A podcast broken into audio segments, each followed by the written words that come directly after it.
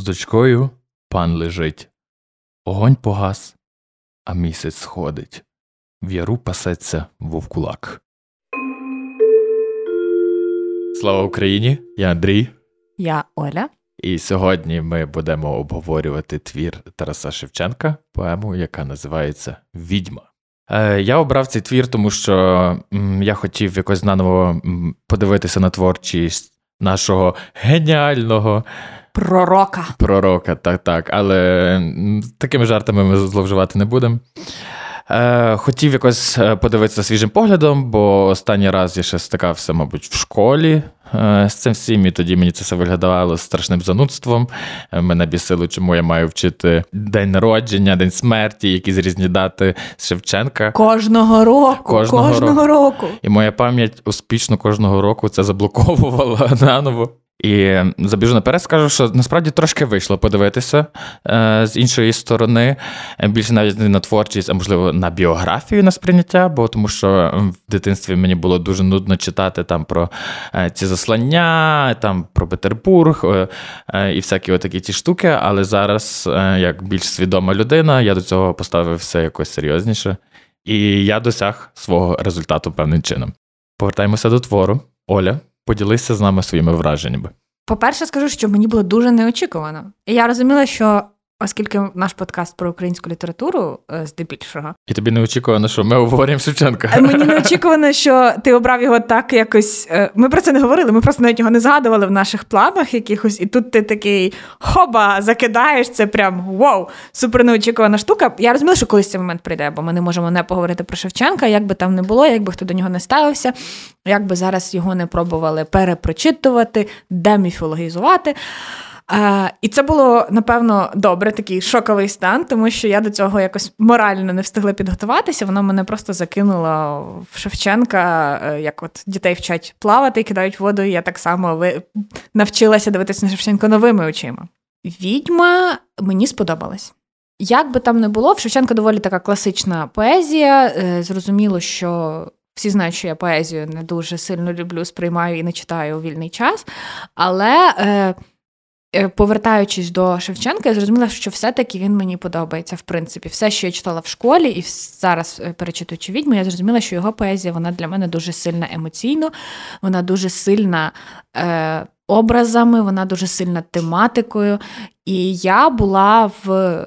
Захваті я була в такому дуже не те, що в шоці, але в такому дуже приємному стані, такого, що нарешті я читаю щось таке е, Шевченкове, цікаве, приємне вже в дорослому віці, з дорослими думками, з дорослим сприйняттям, з зовсім іншим фокусом, аніж в школі примусово.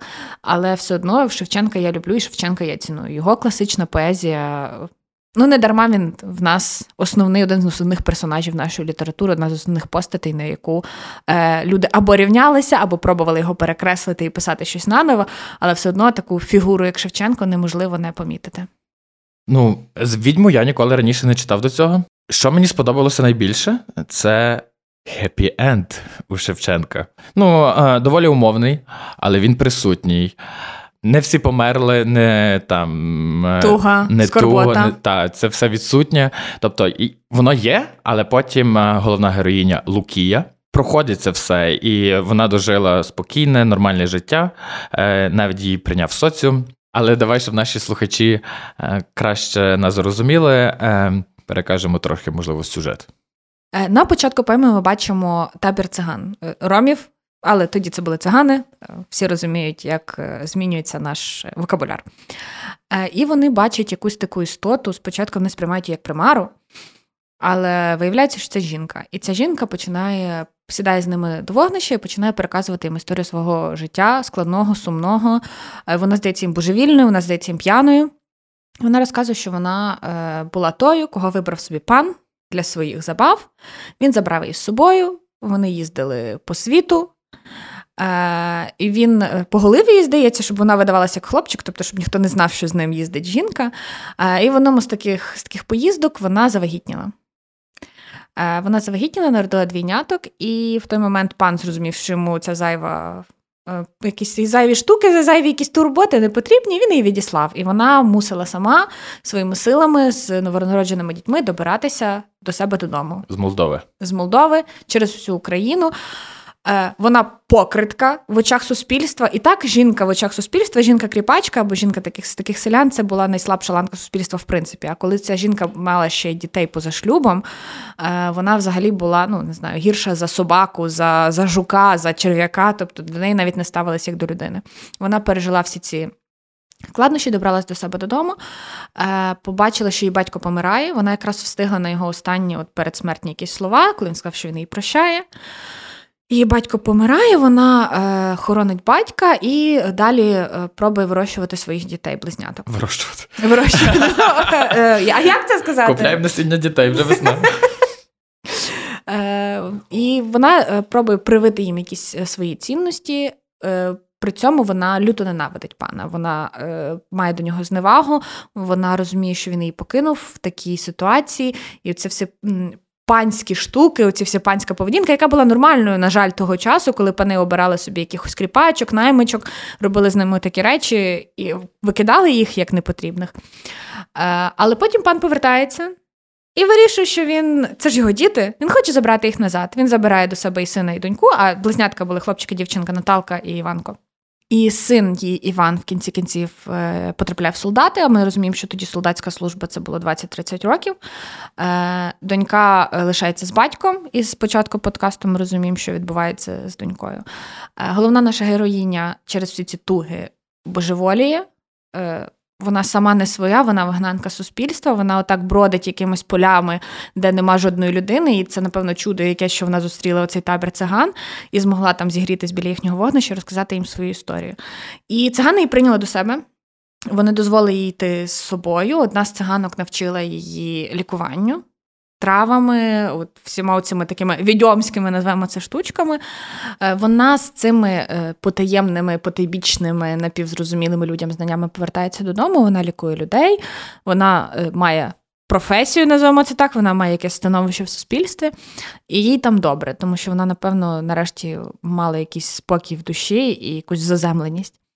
Але потім стає відомо, що пан помирає, той самий пан, який скористався нею, е, і вона його прощає. Вона йде до нього без е, почуття того, що вона хоче його вбити, отруїти, задушити. Вона щиро хоче йому допомогти і своїми цими знаннями, стравами, з лікувальними якимись е, приварами, видварами, приварами, припарками допомогти йому. Її, звичайно, не пускають, тому що вона ніхто.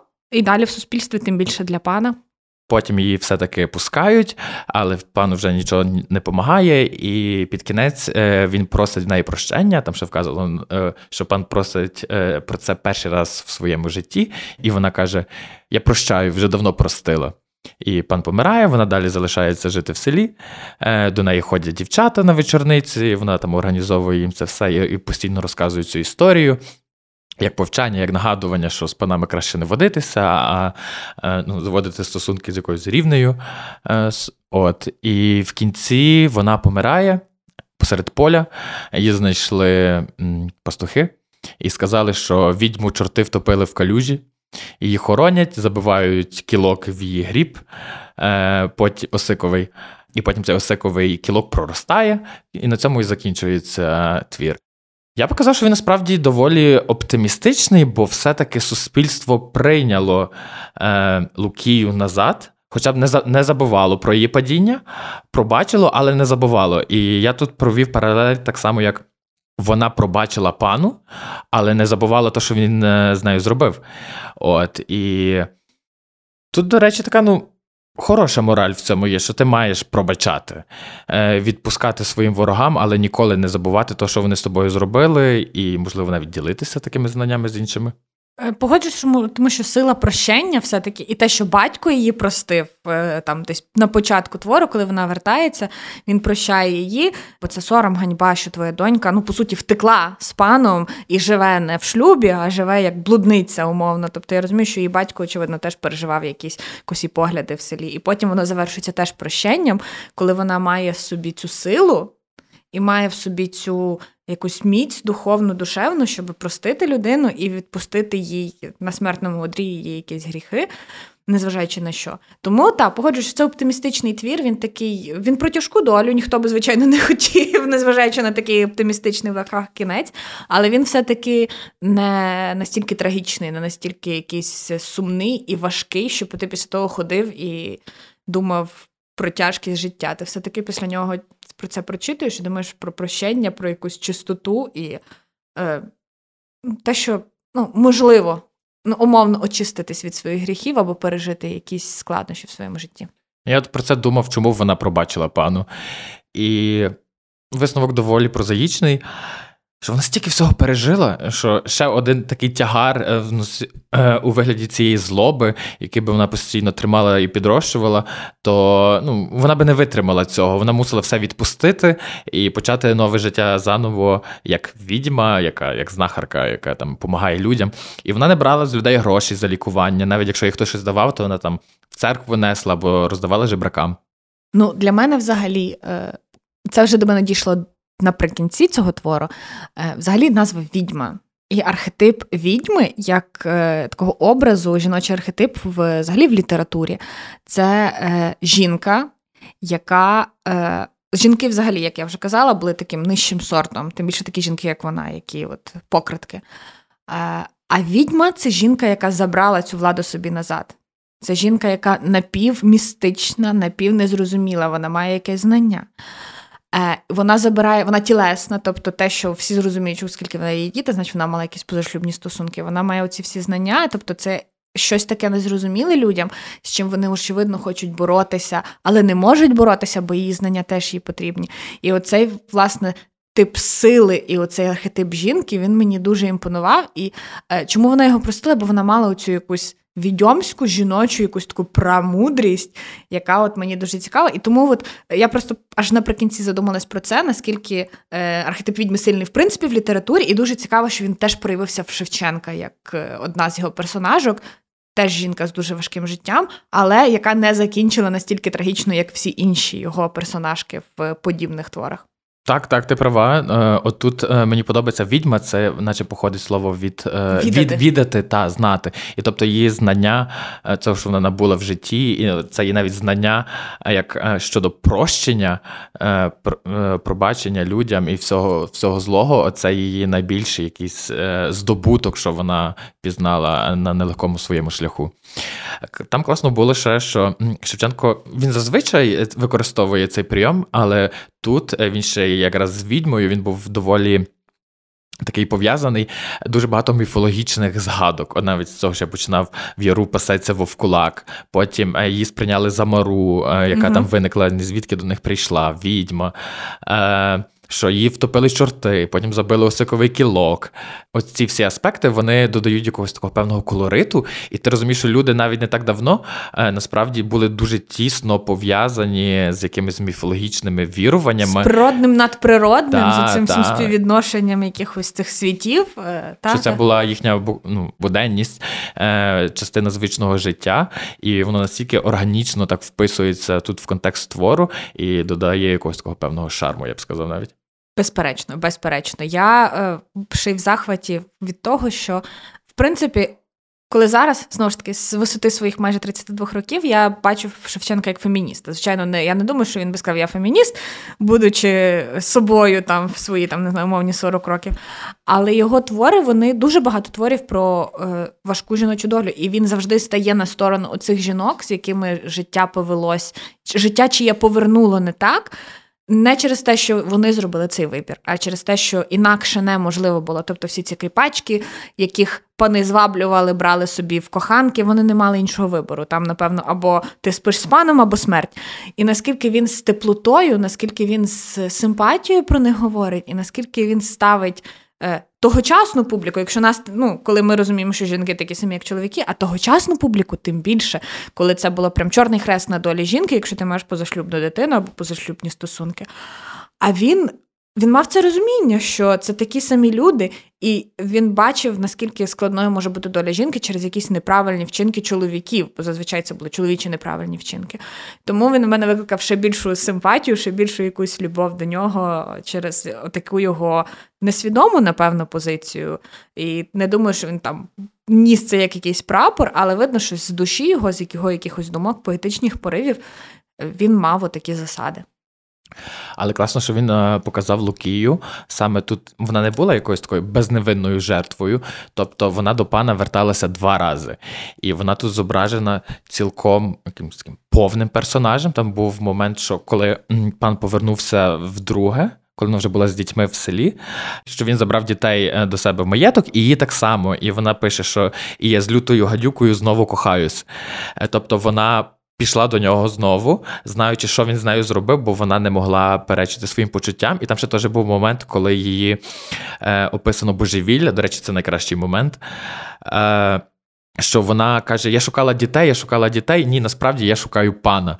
Тобто тут так протиставляється те, що вона хоче все рівно бути з ним, і ну, вона його видно, що вона його насправді кохала, і що вона якісь бачила надії в ньому, можливо, е, от, що вірила його словам, але в результаті все вийшло. Він двічі з нею фактично познущався. Він продав, е, обміняв дочку на хорта, а сина програв карти. І який це. Ну, зараз ми вже знаємо токсичний, ми зараз знаємо аб'юз, ми зараз знаємо там емоційна співзалежність. Але наскільки тонким очевидно, психологом був Шевченко, що він оці якісь речі, знову ж таки, напевно, несвідомо він не міг це назвати такими якимось е, суперрозумними словами з психологічних якихось е, курсів в університеті. Але ти бачиш, що він це і показує, це якусь емоційну взаємозалежність, психологічну взаємозалежність. І це настільки, блін, в творі про кріпаків для. Е, українського народу того часу, якому і так тяжко було, і тяжко велося. 1847 року. От тому знову ж таки захват. І цей твір не є довгий. Це не є щось, це не якийсь психологічний роман там на на 300-400 сторінок, де тобі можуть розкрити персонажа вповні. Це буквально такими якимись штрихами малесенькими. Ти бачиш усю картину е, душевного, духовного, емоційного світу цієї знедоленої жінки. А як він показав її божевілля, ну не дивно, що після всього пережитого вона якось втратила емоційну стабільність і пішла гуляти по степах полях, шукати свого сина, дочку. Вона йшла в Туреччину, питалася, чи там є війна, можливо, син її там. От е, що вона постійно йшла і співала, вона навіть говорити не могла. Вона сприймає себе як за стару бабу, коли вона говорить з циганами, хоча вона насправді не є старою. Та-та-та, їй там, напевно, десь до 40 років. Так, так. І я б хотів зацитувати момент, е, як Шевченко настільки вдало описує оце її божевілля, що ти аж відчуваєш його. Ти не бачив мого сина? Там такий хороший, такий, як ти. Ух, холодно. Позич мені грошей, намиста доброго куплю і тебе повішу. Та піду собі додому. Дивись, миша, миша, несе у Київ мишенят, не донесеш, утопиш десь або пан одніме, чи я найду дітей своїх, чи так і загину. І ти бачиш, що її думки якісь не зв'язані між собою, вона відволікається на кожну деталь, але вона і пам'ятає про дітей, і вона якось навіть з цією мишею, як несе в Київ, вона ж так само несла дітей uh тоді в Київ. Вона бачить і себе, і це просто вау. І вона звертається. Мені дуже цікаво було, не знаю наскільки це було актуально тоді. Вона ж зустрічає циган. А цигани вони і так маргіналізована група. Тобто їх або бояться, або не люблять, там не знаю, виганяють, тому що є мільйон стереотипів про циган. І цигани спочатку до неї ставляться як до ще нижчої за них. Вони розуміють, що вони і так ну, кочові якісь народи, які там ідуть, шукають кращої долі.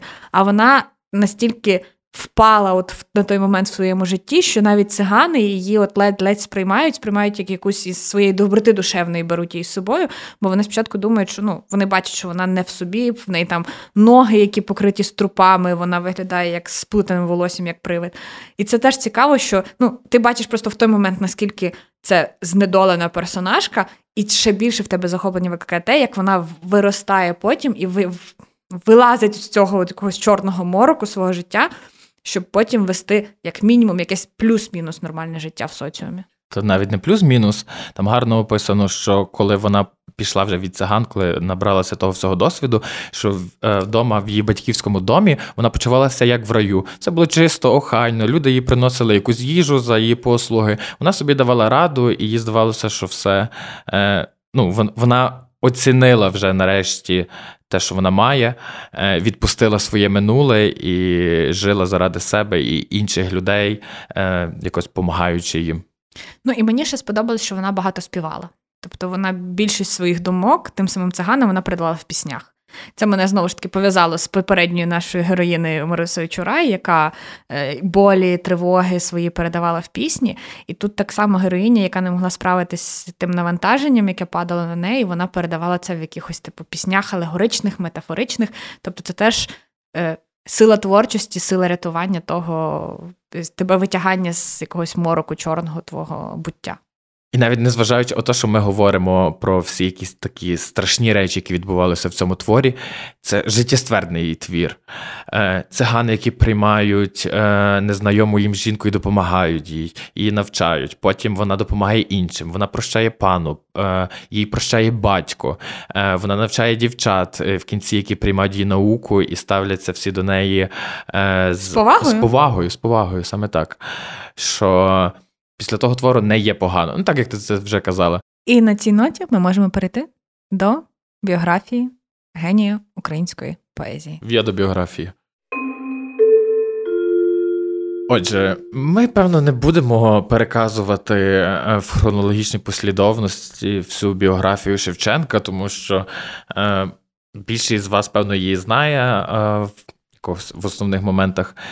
Е, І ми будемо відштовхуватися від того, що нам цікаво, що ми, в принципі, і завжди робимо. Е, От, І Оля хоче почати з. Е, Мені хотілося б почати з міфів, е, навіть не міфів, а якихось таких е, ідей про походження Шевченка, тому що останні роки вже почалася ця. Е, Хвиля якоїсь демифілогізації е, Шевченка, очищення цього стерильного образу, який нав'язаний в тому числі Радянським Союзом, такого борця за права селян. І е, хочеться подивитися на нього з нового з нової точки зору. І є декілька в таких літературних історичних колах були декілька міфів е, походження Шевченка. Чому? Тому що е, це взагалі дуже дивна штука, що він, як маленький хлопчик, е, кріпак, його взяли навчатися. Це ну, це, це дуже дивна штука, що його там в дуже молодому віці послали до того самого дяка вчитися науці. Ні, на що? Ну, це не було потрібно. І тому були. Е, і, міфи і е, ідеї про те, що він взагалі був сином Енгельгарта, отого mm. пана, в якого служила його oh родина.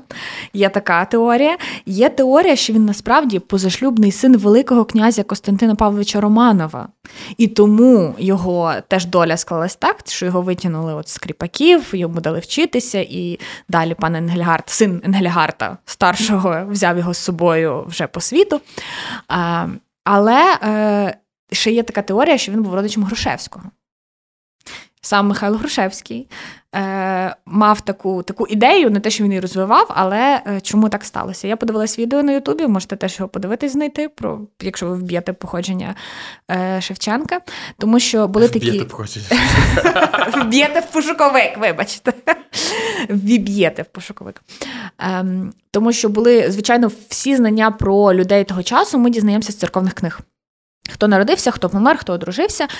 І наскільки я зрозуміла з цього відео, е, люди мали там щорічно ходити до сповіді. І це також записувалось. Тобто кожна родина записувала там, пішов до сповіді, не знаю, Іван, Павло, Марія. І е, певний час сім'я Шевченка записувалася як Шевченки, а потім вони почали записуватися Крушевське. І от з цього саме Михайло Грушевський мав якісь думки про те, що, можливо, вони десь пов'язані. Тому що Грушевський, Грушівський це таке прізвище, яке походить з е, місця. Тобто, якщо ти там в Грушеві десь був, значить ти Грушевський. Е, і я подивилася відео. Це не знаю, наскільки воно переконливо, наскільки воно цікаво, але є там така теорія, що насправді е, Шевченкова родина вони були з якихось поміщиків. Але як вони стали кріпаками. А, Але коли е, просто було небезпечно бути поміщиком, якимось типу дрібним навіть. І для того, щоб е, прикрити себе, і в тебе там не забирали в те, що в тебе є, коли то ти просто перехрещувався і писався під іншим прізвищем, тому що тоді ти, як такої документації не було. От. Е, і це така, ну, Теорія, теорія, так. Ну так, але вона якась така трошки невідповідна. Ну тобто, ти поміщик, але ти йдеш е, фактично в рабство, ну, це такі... е, щоб, бо тобі небезпечно, і ти просто раб не маєш навіть нічого свого. Ну наскільки я читав, що сім'я Шевченка вони не були бідними, тому що є навіть теорія, що в них були слуги. Просто це ніде не задокументовано, що вони могли собі, ну, типу, там якихось е, дозволити. Так, ну вони не були бідними, тому що коли вони приїхали оце на, на Черкащину, звідки, по суті, ми знаємо, походить Шевченко, то вони купили будинок собі. Е, там за по-моєму 200 рублів, а 200 рублів це були шалені суми. Прям ну це от зараз купити собі навіть не квартиру, напевно, а дві. То на той час для людини, яка є кріпаком, яка є рабом, по суті, це були дикі суми. І є такі цікаві теорії про його походження, е, бо е, плюс пов'язано з походженням його матері, бо мама його мала прізвище Бойко, вона була відповідно з Бойківщини. От. Е, а загалом загально прийнятна зараз теорія походження Шевченка це те, що вони походять з козацького роду, тобто прадід Шевченко був козаком, якого звали Андрій. Потім у нього народився син Іван, потім, відповідно, Григорій, і потім вже Тарас. Тобто це зараз загально прийнята теорія. Але щоб ви знали, є такі ж теорії про е, якесь шляхетніше походження Шевченка і його зв'язок з навіть Михайлом Грушевським. Ну, прикол. Бо я собі отак думав, читаючи його біографію в всіх тих деталях. Я читав цю біографію два дні. Ну, тобто, е, там було кожну церкву, яку відвідав Шевченко, вказано, і я дивився, що це за церква, бо мені було цікаво. Е, ну, Наскільки насправді динамічне в нього було життя, от що мене дуже вразило. Тобто ти починаєш як е, кріпак, е, ну тобто ти раб, потім тебе бере пан собі в прислуги, забирає тебе в Вільнюс, ти вчишся малювати, потім ти в Петербурзі також далі продовжуєш малювати, і потім там несеться, несеться, і тебе е, викуповують з рабства на лотереї, в якій бере участь імператорська родина. Тобто. І це скільки скільки, скільки років його викупили е, з кріпацтва? 20 з чимось? Він дуже молодий. 24? Ну, не знаю, блін, не пам'ятаю точно. От що наскільки людина, по-перше, мала мати харизму і талант, щоб на тебе всі звертали так увагу, що ти вибився в люди е, своїми якимись такими зусиллями. Тобто. Багато фактів з його біографії, що йому допомагали, що йому хотіли допомагати. Тобто, але просто так кожному не хочуть допомагати. Має бути якась навіть причина, навіть елементарна симпатія, що ти відчуваєш якусь приязнь до цієї людини, що всі про нього там піклувалися, писали. Е, купа листів, е, щоб йому полегшити оце заслання. І як це все так відбувалося? Тобто, ну, доля насправді була на руку Шевченку, просто е, оце заслання радше підірвало його здоров'я, і тому він довго не протягнув. Але оті всі арешти і це все е, вони відбувалися. Але в нього було стільки прибічників. Він там як подорожував з якимись експедиціями, цими всіма археологічними. Він заїжджав е, в різні родові маєтки, всі його знали. Там навіть є в біографії, що він там е, в Росії, коли. Їхав їхав вже е, заслання, то в кожному місці знаходилися люди, які знали, і він приїхав туди на заслання, і також знали, хто він, і зразу мали до нього симпатію. Він був ну суперзірка свого часу. Ну, це насправді я зараз слухаю курс від літосвіти з української літератури, з історії української літератури, якщо що рекомендую, не на правах реклами, але прекрасний курс. І перша лекція була про Шевченка, Франка і Лесю. І е, Рослав Семків, лектор, він говорив про те, що це безпрецедентний в принципі випадок в історії літератури, коли людина з низів стає такою суперзіркою. Тому що навіть коли ми дивимося на ту саму Лесю Українку, яка з освіченої родини, там європейські письменники, які теж походили не з е, якихось кріпаків, рабів, прислужок в більшості своїй, а з родин, де вже був якийсь статус інтелектуальний. Тому це дуже цікава історія його. Походження і його от шляху до слави. Так, багато співпадінь, але і багато, очевидно, його заслуг, його харизми. Е, Бо я дивилася багато відео про Шевченка, і він насправді був людиною меланхолійною доволі. Тобто він був таким чутливим, дуже емоційним. Він міг розплакатись від е, якогось такого е, напливу емоцій, напливу почуттів через будь-що. Але е, між тим він також був і душею компанії, коли він любив випивати подивимося правді обличчя, він любив випивати, він любив тусуватись. Насправді, е, відмітаючи оцю всю е, образ Шевченка, якого такого поета, який сидить, думає за Україну, він був доволі богемним поетом. Він був франтом, він був денді, він любив гарно вдягатись, він любив ходити в театр, е, він любив тусовки, де він випивав, і тоді він ставав прям суперкласним центром уваги. Його любили всі. Він любив жінок, і в нього дуже багато любовних історій. Він е, ходив в борделі. Він ходив в борделі, він підчіпляв венеричні захворювання. Тобто він був реально таким, як ми собі уявляємо, європейського поета, умовно не знаю, той самий Рембо, який там вів таке розгульне життя. Це теж був наш Шевченко, який робив ті самі речі, але ми його скоротили. Ну, не ми, а от якась, напевно, навіть радянщина скоротила його до такого дядька в смушевій шапці. І якраз продовжуючи цю тему, про сприйняття Шевченка. Тобто він був е, селянином кріпаком до 16 років. Далі він тусив з панами, він жив в Вільнюсі, він жив в Петербурзі. Е, він мав їхати, він навіть відправився в подорож до Данії і в Швецію, але він дуже захворів і він ну, не доплив, доплив тільки до Таліна. І там мусив зійти з корабля. Тобто він вже навіть їхав в цю подорож. Він жив в столиці в Петербурзі більшість, більшу частину свого життя. І оце сприйняття знаєш, якогось такого бідолашного селянина, кріпака, який нещасний. Це все це ну, не відповідає дійсності, бо він, ну, як ти розказуєш, ходив в театри, тусив собі. Ну, окей, були роки заслання. Але. Але навіть в роки заслання він мав. Е, як капець, яке соціальне життя, на відміну від мене, яка сидить вдома.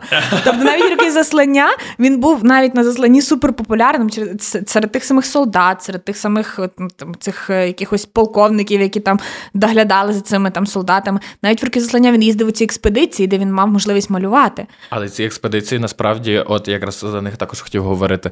Е, Перша експедиція в нього була в Україні, ще коли він не був заслані, археологічно, що він описував різні пам'ятки, і там е, між тим збирав якісь народні пісні, і там залишилося дуже багато його акварельних робіт. А коли він вже був заслані тоді, е, то він їздив в експедицію, але вона не була е, якоюсь речі мистецькою чи історичною, а вона була науковою на Аральське море. Це була перша експедиція на Аральське море, і я про неї детально читав. Ну, це був жах. Вони йшли пару днів. Вони йшли дуже довгий час. Вони йшли через пустелю. І там був навіть він намалював дерево, яке вони єдине побачили в пустелі. Вони пили дуже солону, брудну воду. Е, вони там е, плавали по цьому Аральському морю. Він малював е, всякі замальовки. Ну тобто вони досліджували якось гідрологічні аспекти, промислові, там шукали корисні копалини і взагалі там берегову лінію окреслювали. Тобто це дуже цікаво. Ця експедиція тривала там майже два роки, наскільки я пам'ятаю, і вона була ну, вона була важкою, вона також підірвала його здоров'я, але. З іншого боку, це було легше, ніж сидіти е, військові. В казематах, та, та, та, Вони просто сиділи, нічого не робили, муштрувалися, вчили віддавати честь, поводитися з ручницею і марширувати все.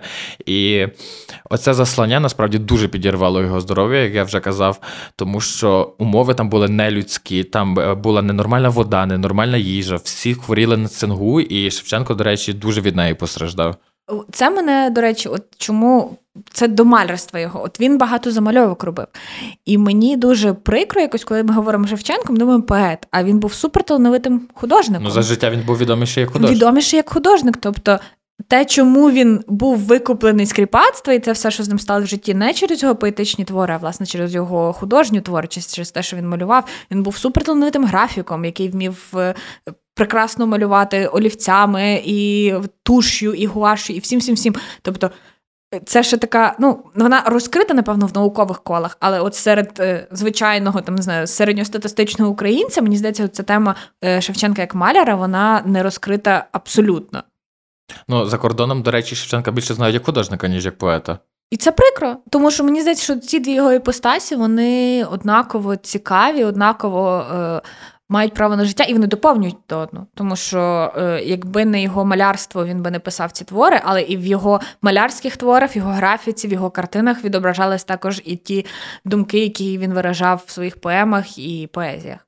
Дуже класно було. Я прочитав момент, що коли він був в засланні, він же мав заборону на е, малювання і щоб писати також, то він навіть пробував робити якісь скульптури, бо там біля одного місця його заслання, він там знайшов якусь класну глину, і він пробував навіть там робити скульптури, тому що на це не було е, було заборони. Блін, я цього не знала, це дуже цікавий факт. Бо я я більше читала про лямурні справи зараз. Про ну, давай, переходимо до них. Як я вже казала, Шевченко був франт Денді. Коли описували після його смерті його майно, е, відповідно описували також його одяг. І Оцей образ е, навіть на фотографії, яка є всім відома з Кирилом Фодівського братства, де він сидить єдиний всі в костюмах, а він єдиний в шапці, в цьому кожуху такому. Це його містифікація. Він сам себе хотів таким подати. Це більше його якась іронія, жарт, якийсь такий не знаю, мем, який він хотів створити. Тому що він насправді був дуже модний. Він вдягався по моді. В нього була янотова шуба, яку він купляв за якісь свої там. Е- Гроші, які ми платили за картини, він був супермодний. Він був дуже любив чай з ромом. Він ходив по театрам. Одна з його е, е, жінок серця це була одна з театральних акторок вже після заслання, по-моєму. Але першою з жінок, про яких я прочитала, яка така відома, це була е, Дзюня Гусіковська полька. Це було ще коли його Енгельгард, е, коли він ще був кріпаком, взяв з собою вільно. І в них там був якийсь роман. Е, потім вони розійшлися, бо все-таки вона була така ревна полячка. І вільна людина. І вільна людина, він все-таки був кріпаком. Потім, коли вже з Енгельгардом вони приїхали до Петербурга. Е, і тоді вже сталася така епічна е, зміна життя його, коли художник Іван Сошенко побачив е, його картину і знав, що цю людину треба рятувати, цю людину треба викуповувати, виривати з лап кріпацтва. І коли так сталося, що викупили Шевченка, він певний час з Сошенком жив разом в квартирі. Але чому Шевченко був змушений з'їхати? Через те, що там стався невеличкий любовний трикутник. Потім він, коли йому було 29 років, е, сталася ще одна така, напевно, епічна жінка, яка, напевно, теж змінила його життя. Це була Варвара Ріпніна. А Варвара Ріпніна е, це була донька е, князя Ріпріного. Вона їй було 35 років на той момент, йому 29. Вона була 35 на той час. Це вже суперстара діва. Е, Чому вона була на той час незаміжня? Тому що коли їй було 20, в неї теж сталася трагічна любовна історія. Вона закохалася в чоловіка, але її мама сказала, що він їй не рівня. І вона не вийшла заміж, і вона так і лишилася е, самотньою, але вона е, була дуже духовна. Вона дуже любила мистецтво, поезію. І коли так сталося, що на той час вже така рок-зірка поезії Шевченко приїхав до них на гостини, вона в нього закохалась, бо вона побачила в ньому цю силу, цю міць, цей талант. Але Шевченко не відповів взаємністю. Вона дуже була в нього закохана. Вона навіть писала своєму вчителю листи, де казала, що я відповіла би йому пристрастю. А це означало, що вона була би готова з ним на е, фізичні стосунки, скажімо так. А я бачив, е, він писав про неї, що. Е... У мене не було такого щирого і доброго друга, як вона. Ну він і так зафрензонив, зафрензонив конкретно. Та-та. Я ще, до речі, потім бачив, що Е, коли він повернувся з заслання і мав можливість її відвідати, то е, він лишив такий відгук, що е, він відчував дуже якусь таку відстань поміж ними, прірву, бо вона вдалася в якісь такі в релігію. В релігію та-та-та. Так, ну поки він був там, в них в Яготині, вона його ревнувала до Глафіри Псьол. А Глафіра Псьол це сирота, яка вона теж була художницею, маляркою, яка виховувалася в будинку ріпніних. І спочатку е, Варвара дуже ревнувала до неї. А потім, оскільки це сільське таке життя стало трохи нудним для Шевченка, він почав заходжувати до їхніх сусідів, а їхніми сусідами були е, Закревські. І Віктор Закревський, він тоді теж був він був такий, типу, як сучасний паті-бой. Він влаштовував просто тусовки, там якась була в них, навіть вони називали це якась організація, що там мочерило, чи щось таке. Ну, коротше, вони любили пити. Пити, тусити, от все як могло бути на той час пиття і тусовки. Е, І Шевченко там собі вподобав е, Ганну Закревську. Ганна Закревська була е, дружиною е, Платона Закревського, це брат Віктора Закревського. І от він неї дуже закохався. Але вона, оскільки вона була заміжня, вона не могла відповісти йому взаємністю. І плюс Варвара теж оці всі його алкогольні тріпи не одобрювала, і тоді стався якийсь такий е, розкол між ними. І направду, як ти кажеш, коли вже після заслання він її відвідував, е, то вона вдарилась в релігію, вона була така дуже. Духовна жінка, вона переїхала потім теж в Петербург. В неї були страшні борги, і довелося все продати, все, що в неї було з її якихось таких е, княжеських шляхетських років. Е, вона там переїжджала з квартири на квартиру, і вона так і не вийшла заміж, вона так і не мала дітей, і померла вона в 1891 році, вже дуже після Шевченка. Вона його пережила набагато, але я так розумію, що в її житті це було одне з таких великих кохань, яке е, щось їй дало і щось змінило. Останнім коханням в житті Шевченка, яку, напевно, всі знають. Мені здається, що мені ще зі школи навіть відомо, це Ликерія Полусмак. Е, І це теж дуже дивна історія, тому що після всіх цих засланів, після цих всіх романів, напівроманів, захоплень жінками з вищого світу, е, він після заслання хотів собі знайти жінку з народу. Він шукав собі таку дружину, звичайну жінку, напевно, таку, про яку він писав в своїх історіях. Е, Ну він не тільки шукав жінку з народу, він хотів собі побудувати хатку е, якраз біля Канева, десь між Кановом на березі Дніпра, і він е, навіть малював е, креслення своєї майбутньої хатки там в саду, і вони, наче, збереглися. От, і оце якраз хибно трактували, що він хоче там бути е, похоронений, тому що він каже: Я хочу знайти спокій е, на березі Дніпра біля Канева. А його там і поховали. Ну він знайшов там спокій, але він говорив про життя. Про і, життя, і якраз його цей третій арешт відбувся, коли е, він їздив туди і хотів собі вибити кусочок землі і купити його там, щоб побудувати хату після заслання. Так, ну і зрозуміло, що після якогось такого буремного життя молодечого він більше хвора людина, і йому хочеться спокою. І він розумів, що ці всі знатні дами це, напевно, не те, тому що вони все одно, напевно, не бачили його як собі рівні. І він закохався в на той момент 18-річну дівчину. Е, Лекерія Полусмак вона е, була служкою в будинку поміщиків Карташевських. Вона походила десь з Підніжина. Е, на момент літа 1860 року Ликерію позичили е, сестрам Білозерським, це Надія Забіла та Олександра Куліш, е, і Ликерія працювала в них. І в той момент Шевченко приїхав до них, не знаю, як це назвати, дача, якась там літня резиденція. Він одразу закохався в цю Ликерію. Признавався їй в коханні, всі його відмовляли. Всі казали йому: Чоловіче, вона не миється. Умовно, там є, що вона брудна, вона така от селян, вона нечепура, вона тупа. Вона... Ну, дуже багато людей казали йому про те, в листах там є, що вона йому не рівня, і йому не варто навіть на неї дивитися. А, І, напевно, трагічно, але їхня історія була дуже коротка, але така дуже бурхлива.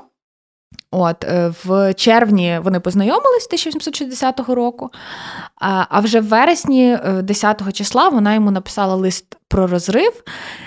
І лист настільки прикрий, настільки жахливий. Ти читав? Прям... Е, я я бачила відео, де цей лист цитували, тому що він, оскільки там е, теж їздив всюди, він писав їй якісь листи. А вона йому там написала, що е, оці всі листи, що ви пишете, на що вони мені треба? У нас у сортірі бумажок много. Тобто мені є чим підтиратися, тому мені твої листи не потрібні. І то це буквально, тобто, любовна історія на три місяці, це такий саме роменс. Але на нього це дуже сильно вплинуло. Це був дуже великим ударом для нього. Він попросив неї назад всі речі, які він їй подарував. Забрав у неї все, що він там їй віддавав. Е, І це теж такий, знаєте, прикрий такий момент, але я розумію, що, напевно, в момент цього якогось душевного підйому, коли тобі здається, що ця там 18-річна. Е, така чиста невинна жінка може стати твоїм усім, і ти можеш почати з нею нове життя після оцих всіх тягот заслання, коли вона тобі так от плює в душу і каже, що я твоїми листами підтирати буду собі дупу. Е, І ну, відповідно, потім він дуже сильно вже захворів. Е, Вона е, вийшла заміж. Але після смерті чоловіка її у 1904 році вона переїхала до Канева, регулярно ходила на могилу Шевченка. Вона була присутня на святку... на святкуванні, на е, якихось цих посмертних вшануваннях Шевченка. Тобто для неї це все-таки теж, напевно, коли вона подорослішала, трохи помудрішала, теж була така, вона розуміла, яку людину вона втратила, і що це за така скеля, глиба була в історії літератури. Але ну мені насправді було дивно, коли я це читала. Ну, після... Ну, що, що він мені знайшов? От, от після всіх цих жінок, ну тобто, не те, що я прям е, не знаю, фанатка ти Варвари Ріпніної, але, блін, Варвара Ріпніна бачила в ньому те, ким він був, геніального. Художника, геніального поета, людину, якій вона багато чого могла дати. А він обрав собі на кінець життя як останньою такою трагічною крапкою в історії своїх е, коханок якусь е, таку селянку, яка Ну, ну, Не оцінила не його, оцінила. Ну, не було йому рівня. Не було йому тобто рівня. Тобто він не... бачив життя, він е, мав багато жінок, і тобто е, ти потім, після того всього, що ти бачив, е, обираєш собі жінку, яка навіть не може тебе оцінити як особистість. І, і пише дуже кривою російською мовою. От, ну, Якось так це було. Але з іншого боку, можливо, е, це був такий порив, йому не хотілося якоїсь дуже зумної жінки мови. Як ти кажеш, він рвався до Канева, до простого життя, до спокою. Можливо, можливо йому просто хотілося жінки, яка могла би мати господарство, в якому ми там вони двоє були би собі в купці і жили щасливе життя. Тому. Отак, це дуже е, всі ці відео е, і тексти, які я прочитала, вони ну, змінили моє ставлення до Шевченка і побачила його як такого реально європейського поета, такого богемного, який там десь ходив, заводив романи, е, бушував, був душею компанії. І е, дуже прикро, що його скоротили до такого, не знаю чувака. Тому що, блін, я спеціально погуглила. Ну, Шевченко ж помер, коли йому було 47. Зараз Сергієві Жадану 48. Тобто Сергія Жадана ніхто не сприймає як діда, як да, якогось абсолютно. такого старого чувака з мудрістю, з вусами, навіть якби Жадан відростив вуса. А оці всі портрети Шевченка, коли ти на них дивишся, тобі здається, ну блін, чуваку 70. Та абсолютно. Мої батьки недавно відрили на горищі Е, портрет Шевченка, от в цій шапці, в тому кожуху, е, різьблений на такій якійсь дошці, фанері. І я коли черговий раз до них приїжджав, то я розфарбував, мені не було що робити. І я розфарбував це в такі неонові кольори, такі кислотні, і домалював йому окуляри. Рейв Шевченко. Ну, вони такі. Е, І коли я показав це батькам, вони вони були в шоці. Мама каже, що ти таке зробив? То так не можна, ніби про якусь ікону. No. Я кажу, мам, не чіпайте, то так має бути. І я приїхав потім за певний час, і мама це все відмила. Прикинь, я такий, що це таке? Ну, тобто, наскільки людям промили е, мозок, якісь і нав'язали бачення Шевченка, абсолютно відірване від дійсності, ну це жахає. Ну, це було, якби ніхто не ставився зараз до Грехова. В Грехова оця була е, квантовий стрибок Шевченка, серія ну, це малюнків. Єдине, а... що він нормально зробив. Ну, серйозно. У мене просто чому мені це згадується? Тому що в мене була розмова, це в році, напевно, 2019-му, щоб не згадати, бо це була моя стара стара робота. У мене була співробітниця, яка була молодша за мене. І тоді якраз був цей скандал з тим, що ці картини е, постери повісили в метро, е, якийсь чувак їх там зривав, різав ножем. І ця моя співробітниця, яка молодша за мене, мені казала, блін, та так же ж не можна, це Шевченко. Я кажу, чому не можна? Ну, тобто, мені навпаки е, було цікаво, не те, що мені там супер це подобалося. Мені було цікаво нові прочитання Шевченка. І те, що там Шевченка зображено як Бендера з футурами, це жодним чином для мене не применшувало Шевченка і не ображало, і не змінювало моє ставлення Абсолютно. до Шевченка. Тому мені ну, навпаки подобалось оце якась. Ну, нов, новий Нов, погляд. Новий погляд, так. нове прочитання. Мені здається, що так і має бути з класиками, тому що, як мінімум, це е, приваблює знову ж таки подивитись на них. І знову ж подивитись на них з якогось іншого боку, а не з боку там шкільної програми, але з боку таких різьблених портретів, які висять біля руш... з рушниками в якомусь такому червоному куточку. Тому я тільки за це. На цьому ми закінчимо наш випуск. Е, і Оля, ну давай, презентуй, що в нас буде далі. Ну, насамперед скажу, що ми сьогодні пили.